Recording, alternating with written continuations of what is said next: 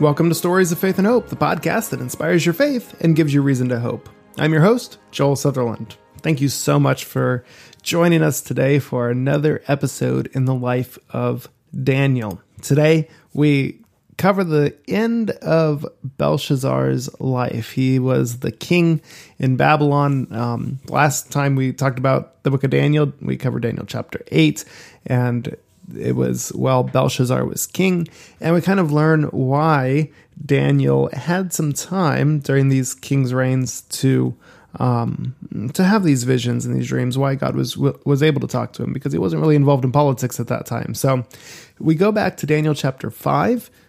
And we see how Daniel gets called back into politics at the last minute during Belshazzar's reign and we find out what happens to him and the rest of Babylon as Cyrus um, and and Darius and and um, these these people from Media Persia come and are trying to destroy Babylon. So here is my study on Daniel chapter 5.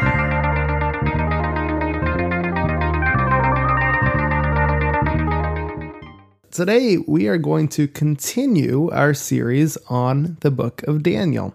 Now, if you recall, last time we finished Daniel chapter 8. This was a dream where Daniel was having a vision and it foretold the future, covered a lot of the same territory as Daniel 2 and Daniel 7. And you recall that Belshazzar was king during the time Daniel had this dream in Daniel 8. Today, we are going to go to Daniel chapter 5. Now, you may be wondering, why are we going to Daniel chapter 5 after we finish Daniel chapter 8? But if you recall, we're going through the book of Daniel chronologically, which means we're not going numerically. And Daniel chapter 5 happens at the end of Belshazzar's life.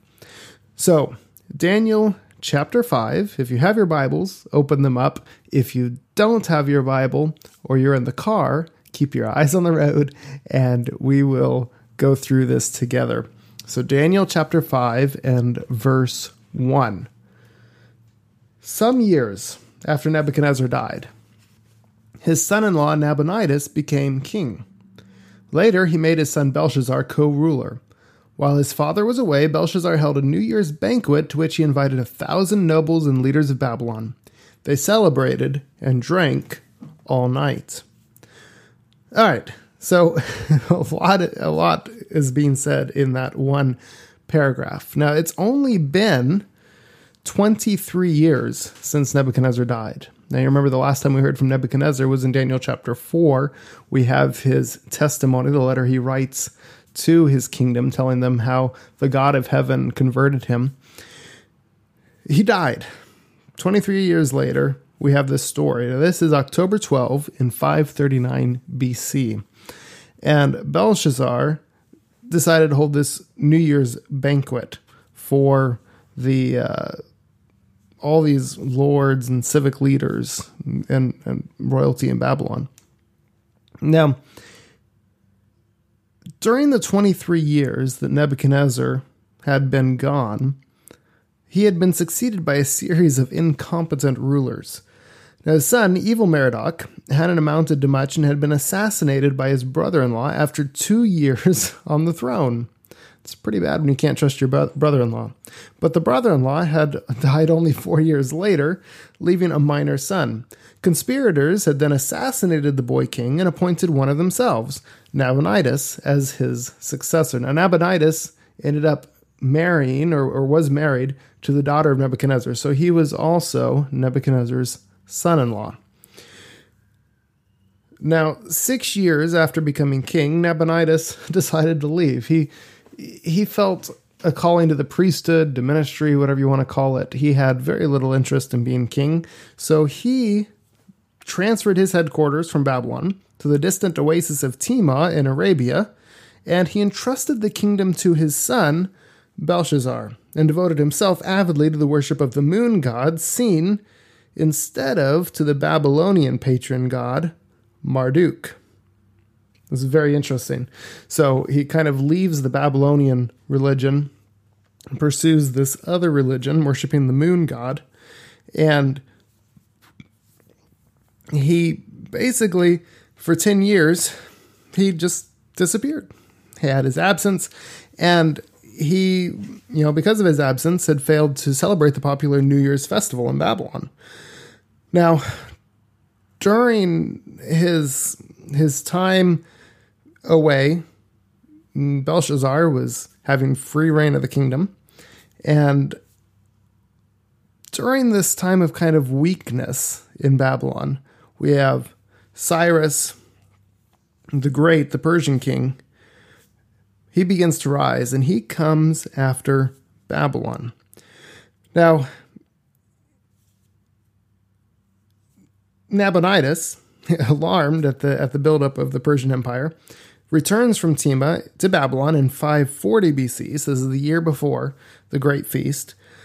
And he decides to celebrate the New Year's festival in fine style, but he ended up arguing theology with the high priests, and it was too late anyway to gain any kind of support.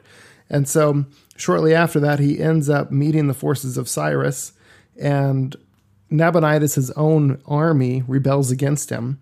And on October 10, 539 BC, Nabonidus had surrendered Sippar, which is only 50 miles north of Babylon, without a fight, and fled south to hide.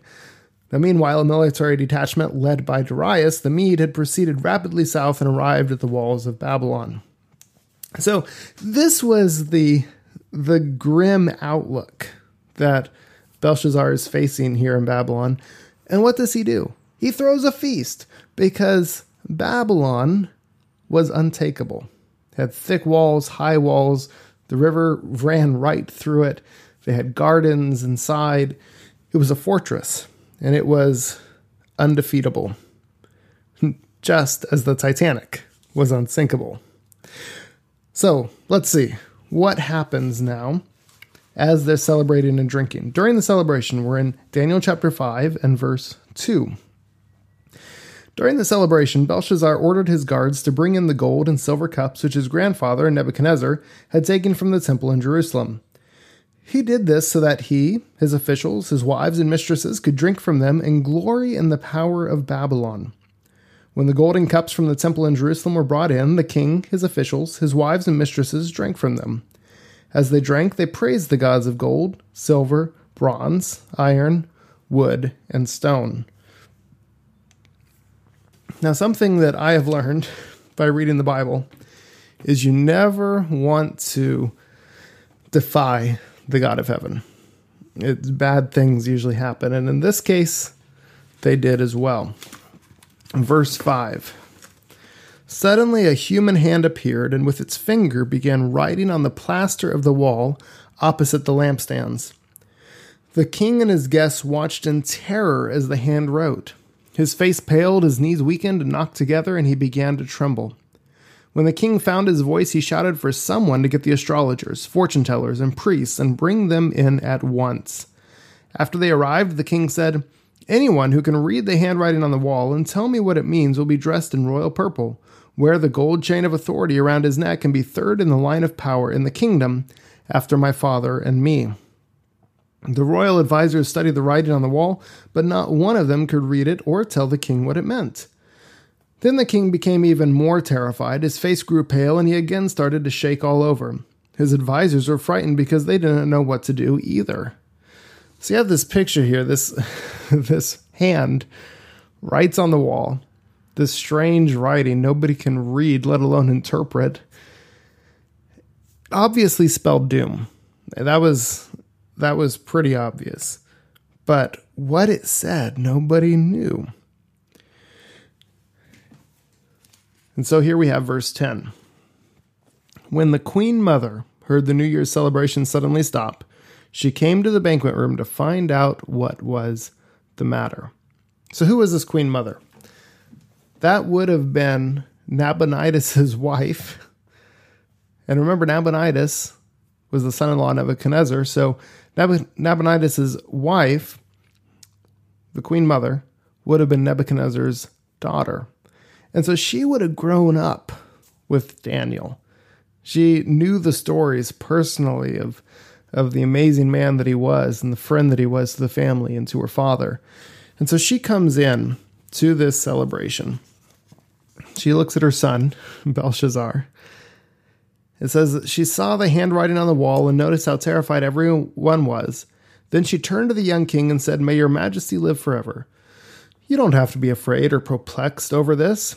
There's someone in Babylon in whom the spirit of the gods lives who can interpret the handwriting for you. During the days of your grandfather, this man was found to have the insight, understanding, and wisdom of the gods, and gave Nebuchadnezzar excellent counsel. Your grandfather put him in charge of the astrologers, fortune tellers, counselors, and those who claim to talk to the dead. He has a keen mind, knowledge, and understanding to interpret dreams, solve riddles, and explain mysteries. This man's name is Daniel. He's also called Belteshazzar. Call him, and he can interpret the writing for you. So this woman, she knew Daniel. Now Daniel was not involved in politics in politics at this time. He was the prime minister of Babylon when Nebuchadnezzar was king. He had served faithfully as second in command, and we assume that he kind of just retired when Nebuchadnezzar died because we don't really hear about him in the tumultuous years after that with with the kings coming and going. And and so now we have this new king Belshazzar. He's been on the throne for 16 years um, well 10 years I guess. His father has been on the throne for 16 years but left after 6 years and left the throne to Belshazzar for those last 10 years. And you know Daniel's in retirement. He's in his 80s at this point. Um, kind of just relaxing he has time and and as we've mentioned in previous episodes this is why God is talking to him at this point, giving him visions and, and, and dreams of his own. And so we've gone over those in Daniel 7 and 8. So she says, Call him in. Verse 13, Daniel 5, verse 13. So the king called for Daniel, who came and stood before the king. The king said, Are you the Daniel whom my grandfather Nebuchadnezzar brought to Babylon as a Jewish captive? Daniel answered, Yes, I am. Then the king said, I've heard that the Spirit of the gods dwells in you, and that you've been given insight, understanding, and wisdom in all things. I have brought my counselors, astrologers, and others in to read and interpret the writing that's on the wall over there, but they can't do it. I've heard that you can interpret such mysteries. If you can read that writing and interpret it for me, I will have you dressed in royal purple and give you the gold chain of authority to wear around your neck. I'll make you third in the line of power after my father and me. Then Daniel answered the king, Your Majesty, keep your gifts and save your rewards for someone else. I will read the writing and interpret it for you. The Most High God made your grandfather Nebuchadnezzar king and gave him majesty, glory, and great honor. He was so great that people from all nations and languages trembled at his word. People's lives rested totally in his hands. He killed those he wanted to kill and let those live he wanted to live. He honored those he chose to honor and degraded those he chose to degrade. But when he became proud and stubborn, he also became insensitive and was removed from his throne and stripped of his glory. His intelligence was taken away from him, and he became like an animal. He lived with the wild donkeys and ate grass like cattle. He slept out in the field with nothing to protect his body from the morning dew. This lasted for seven years. Until he learned his lesson that the Most High rules in the kingdom of men and sets over them whomever he wants. And you, Belshazzar, are his grandson. You knew all about this, and yet you did not put a check on your own pride. You let it get the best of you to the point that you showed no respect for the God of heaven. You ordered the cups from God's holy temple in Jerusalem to be brought in so that you, your officials, your wives, and mistresses could drink from them. Then you praised your gods of gold, silver, bronze, iron, wood, or stone, which can't see, hear, or know anything you're doing.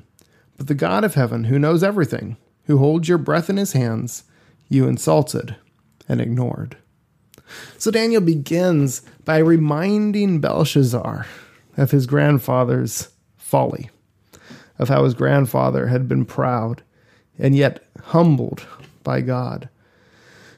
And he tells Belshazzar, You knew all this, yet you let the, your pride get the best of you.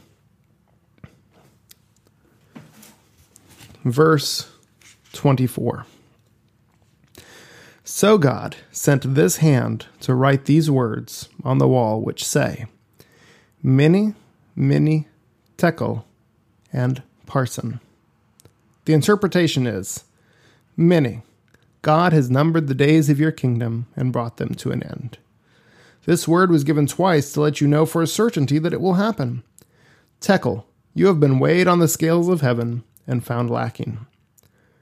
Parsin, your kingdom will be divided and given to the Medes and the Persians. So those words are actually